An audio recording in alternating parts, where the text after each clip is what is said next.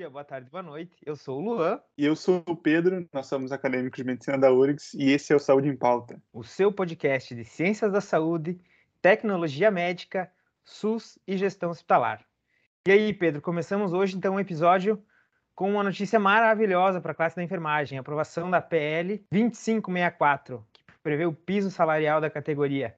O que, que tu tem a me dizer sobre quais foram os dados das suas pesquisas sobre notícias, sobre o assunto? Então tá, pessoal. Então foi, foi, aprovado o projeto de lei número 2564. Então tá, então foi aprovado ontem um projeto de lei 2564, né, proposto em 12 de maio de 2020, que prevê o piso salarial da categoria de enfermagem. Então, o salário foi proposto em 4.750 para enfermeiros, 3.325 para técnicos e 2.375 para auxiliares e parteiras. Esse projeto, né, ele foi proposto inicialmente no Senado pelo senador Fabiano Contarato, na época ele era da Rede e hoje está no Partido dos Trabalhadores. Ele ficou sete meses parado no Senado desde 2000, é, na questão lá do, da pandemia, né, de 2020. Na época, o presidente da casa, o Rodrigo Pacheco, ele dizia que não tinha, a prefeitura não tinha dinheiro é, nos cofres para pagar essa, proposta, então ele ficou um tempo bom parado. Depois de ser aprovado no Senado, ele foi então mandado para a Câmara dos Deputados e está lá desde novembro de 2021. É, desde novembro de 2021, chegou em 22 de março, foi votada então a urgência de se aprovar ou, ou se rejeitar esse projeto de lei em 22 de março, e então ontem, dia 4 de maio, um dia histórico, foi aprovado na Câmara dos Deputados o projeto de lei 2564, que então estabelece esse piso salarial. Então, esse nosso podcast, eu acho que daqui a pouco 50% mais ou menos vai ser de audiência da enfermagem, né? Porque a gente fala bastante de enfermagem. E como o nosso foco aqui é saúde em geral, por qual, qual seria o impacto, então, direto dessa PL para a saúde como um todo, né? Por que, que, é importante a gente falar sobre esse assunto? Primeiramente, o impacto financeiro que esse reajuste que essa, essa conquista da categoria vai trazer para tanto para os cofres públicos quanto para o setor privado. Qual o cenário das academias, qual o cenário das classes trabalhistas que vai ser impactado com o, o reajuste desse piso salarial. Tem, um, tem alguma coisa para falar sobre isso, Pedro? É, eu acho que a, a principal característica dessa, desse lei é, é trazer uma uma segurança a mais para essa categoria e esse apelo vem há mais de, de, de décadas, né? Há mais de duas de, décadas. na verdade, mais precisamente, Pedro, de 1989, mais de 20 anos, quando foi o Congresso, ele colocou era PL 44, uh, 449/89. Era ainda da deputada Benedita da Silva, que era uma deputada ainda quando a classe uh, de enfermagem era, era bastante unida que lutou pelo piso salarial da enfermagem. Desde lá, a classe vinha sem esse parâmetro, essa parametrização de um piso salarial, né? E como tu comentou, né, esse impacto foi positivo não só para a enfermagem, o bacharelado de enfermagem, né? Tanto foi para técnicos de enfermagem, porque esse piso estabelece 70%, ou seja, um técnico de enfermagem tem que ganhar 70%, 70 do piso salarial de uma enfermeira, auxiliares e parteiras 50% do piso salarial de, uhum. que foi aprovado ontem na Câmara, né? Então, é um é. impacto positivo para toda a classe de enfermagem, não só para as enfermeiras em si, né? Com certeza, não, e, e são protagonistas né, na saúde, né? a gente viu na pandemia como lutaram de frente. Isso, e essa votação foi, foi muito, muito filigrânica a etapa em que ela foi feita, né? Porque foi num período uhum. Pós-pandemia em que a, a credibilidade da enfermagem foi lá para cima. Tanto que uh, os dados da pandemia mostram que a classe profissional que mais se perdeu foram os profissionais da enfermagem. Tanto porque a, da, dos profissionais da saúde, os que têm maior quantidade hoje, hoje no Brasil são 1,07 milhões de profissionais de enfermagem, entre técnicos, auxiliares, enfermeiras, enfim. Então, não só pela quantidade maior de profissionais da saúde à disposição, como também por um, um número relativo também ter sido maior de perdas. Então, literalmente, foi a enfermagem foi a protagonista da nessa nesse enfrentamento à Covid nesse período, né? Então, foi muito propício o, o, momento da votação e sem falar que é um ano de eleição, né? Talvez isso seja benéfico, não sei exatamente essa questão política, Mas o momento foi muito propício porque é um momento em que a credibilidade da enfermagem está lá em cima, né? Exatamente. Então, a gente sabe que o apelo da categoria né, é extremamente legítimo, é extremamente urgente, são mais de 20 anos esperando esse piso salarial, mas a grande questão deve ser orçamentária. Né? Então, Perfeito. vai passar. Uh, ainda, eu não sei se tu quer comentar a questão da PEC. Posso, posso comentar. É, Para essa PL ser aprovada, a 2564, que é a PL da enfermagem, tem que ser aprovada no Senado a PEC 20, uh, 122-15.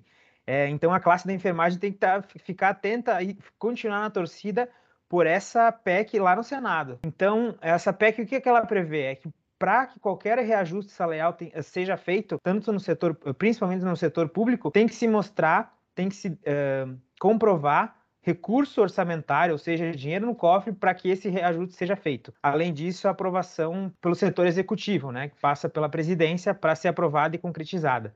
E mais um tempinho para a implantação. Então, pessoal da enfermagem, calme que essa, essa implantação do piso não vai ser imediata, né? Ela vai ser, infelizmente, gradual. Sim, é um grande passo, mas ainda falta uma jornada. Exato. E, uh, inevitavelmente, a gente falar, tem, tem que abordar os pontos positivos e negativos, né? Os pontos negativos são levantados, então, como não sei se tu, tu quer comentar sobre a goleada que foi dos votos para aprovação da PL? Ah, sim, primeiramente, né, a questão que eu falei da já foi uma goleada na, votação de urgência, que foi 22 de março para votar a PL em, voto, em 458 votos a 10 e depois na própria PL, né, de ontem a votação foi de 459 a 12. 459 votos a favor da instituição do piso salarial para a categoria. Pois é, e qual é a reivindicação desse, desses 12 deputados que votaram contra. Primeiro, é, eu vou detalhar aqui com as palavras deles, né? em, especial aqui com o Thiago Mitraldi, do, do, de Minas Gerais, que é um, foi um dos votantes contrários, né? repercutindo então exatamente o que ele falou.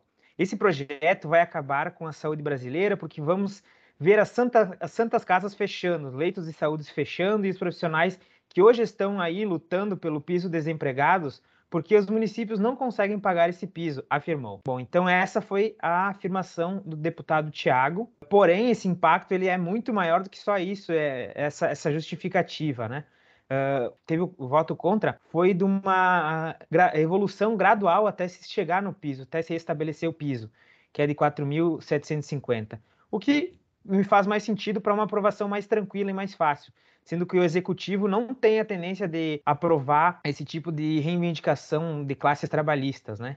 Infelizmente. Uh, então, a, a, aprovação gradual para a evolução desse do salário, da, o piso salarial até se chegar nesses valores de 4.750 seria até de fato interessante. Uh, a questão é o retardo, né? Até quanto tempo ia demorar para se estabelecer esse piso? O, o, o, o, fato de ter sido aprovado com uma goleada de 449 votos a favor mostra que a, que a enfermagem está com a moral lá em cima e que esses deputados, se votassem contra, iam ter a, a rejeição da população enquanto, uh, quanto a essa questão, né? Com Bom, certeza, falando, então, um pouco... no político, né? Conta muito exato, essa questão. Exato, exato. Por isso que mundo... tem uma opinião que o presidente Bolsonaro não vetaria esse projeto justamente por se tratar de um ano político. É incrível como Faz todas esses, essas nuances, né?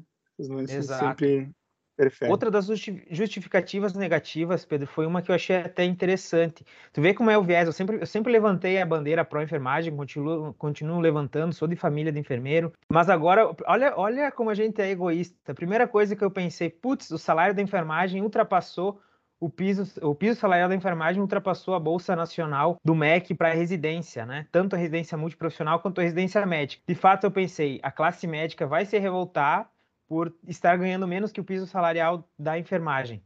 Porém, uh, fora isso, que é, que é, uma, que é uma justificativa totalmente arbitrária, né? tem a questão das residências multiprofissionais, né? Vai ser um desestímulo para a classe da enfermagem uh, atuar no, nas, nas, residências multiprofissionais. A partir do momento que a, a, residência multiprofissional hoje paga um pouco mais de 4 mil reais, não, não lembro exatamente o valor, e o piso salarial vai para 4.750. Então, por que, que eu vou fazer uma residência multiprofissional? Sem a residência, eu já ganho mais que a residência multiprofissional. Então, vai restringir uh, o número de residentes que queriam fazer isso por uma questão de carreira, por uma questão financeira. Outra questão levantada é, é que que eu não achei uh, válida, mas enfim, foi um argumento que a diminuição do movimento de empreendedorismo na enfermagem. A gente sabe que a enfermagem é uma classe que não tem muito um viés empreendedor, mas que nos últimos anos vem levantando. Até hoje, atualmente, tem cursos de pós-graduação em enfermagem, enfim, a, a, o empreendedorismo dentro da enfermagem vem, sido, vem sendo fomentado. É uma das justificativas que essa, uh, esse piso salarial iria, olha a justificativa, cara, que iria acomodar as enfermeiras. Foi uma, justificativa, uma justificativa de outro deputado que votou contra. Eu, particularmente, acho que não. Acho que o, o empreendedorismo não depende muito de, de classe salarial, comodismo, talvez, mas o movimento do empreendedorismo da enfermagem nos últimos cinco anos vem crescendo bastante. Tanto seja pela uhum. laser terapia, questão de estética, casa de repouso, reabilitação. Eu acho que isso não é um limitador do empreendedorismo da classe. Aí, aí, sim uma questão que achei relevante que eu acho que vai ser inevitável, que é a questão dos reajustes para a classe privada. O, a gente sabe que nos hospitais hoje a maior maior impacto do orçamento de um hospital hoje é a folha salarial, né? E é uhum. majoritariamente uhum. composta pela força de enfermagem, pela força de trabalho da enfermagem. E a justificativa do, de um voto contra, 38% dos enfermeiros estão na rede pública, 35, 35 deles eh, em hospitais beneficentes e 27% em hospitais privados. O impacto, então, seria desses 27%, a princípio, que iriam forçar um aumento das participações dos planos de saúde. Inclusive, eu vi ontem que próximo mês já vai ter reajuste dos planos de saúde num percentual considerável, isso em relação à inflação, em relação aos gastos retroativos à pandemia, ou a, extensão dos, dos tratamentos das pessoas que tiveram complicações em relação ao Covid, que são, são muitas, e a, o estabelecimento desse piso iria levar as folhas, as folhas salariais desses, dessas instituições, então seria uma justificativa para o aumento dessas participações nos planos de saúde. É, eu acho que principalmente vai provocar um reajuste nos planos de saúde né, para os clientes desse plano, porque a gente sabe que 27% dos enfermeiros atualmente trabalham em hospitais privados. Então, provavelmente vão esse, esse excedente, né? esse reajuste vai ser repassado ao consumidor. Exato. E Tanto não... assim como, como os demais reajustes que já vêm sendo passados, né? Não sei se é uma Exato. justificativa válida, né? Limitar a folha salarial de uma classe para que não seja passado o reajuste. Então, porque das outras classes, por exemplo, as classes executivas das instituições de saúde não são limitadas. Elas também impactam no reajuste, né? Então, não estou aqui def querendo defender, mas provo provocar uma reflexão, né? É, a gente Sim, sabe a gente que a quantidade que de enfermeiros é maior, representa um, um volume maior, mas proporcionalmente as, os grandes executivos da área da saúde são os que têm os maiores salários, né? Enfim, são, eu diria, menos vitais das instituições de saúde em relação à enfermagem. Outra questão é que 9,5% é a estimativa, então, de aumento nos custos com a medicina, a Associação Brasileira de Medicina Diagnóstica nas regiões norte e nordeste do Brasil terão esse impacto. Não sei exatamente o porquê desse dado aqui na Câmara Legislativa que restringiu então as regiões norte e nordeste. Não, não entendi exatamente o que eles disseram, quiseram dizer com, com isso, não foi explicado muito mais essa questão. Mas para nós acadêmicos, qual seria o impacto disso? Eu vejo como um impacto positivo. Vê muito aquela questão das pessoas que dizem: "Ah, eu quis fazer curso X por causa que eu gosto de cuidar de pessoas. A gente sabe que o curso que mais cuida de pessoas, que é o promotor da saúde, eu já falei isso aqui várias vezes, é o curso de uhum. enfermagem, né? Vai proporcionar uma competitividade maior para o curso da enfermagem, vai estabelecer um maior competitividade é igual à, à qualidade, né? Vai, vai aumentar o limiar da, de qualidade dos cursos, em questão de um, dois anos, eu imagino, após a aprovação do piso. É, outra coisa é que menos pessoas vão tentar o curso de medicina, eu acho. O que, que tu acha disso? Uhum. Opinião mesmo, achismo. Acho que pode ser, acho que é que a gente está trabalhando diretamente com a valorização da categoria, né? Pois e é. muita gente busca a medicina porque a questão salarial é bem mais interessante. Salarial, né? isso. E a partir e do é a questão da tem... segurança. Né?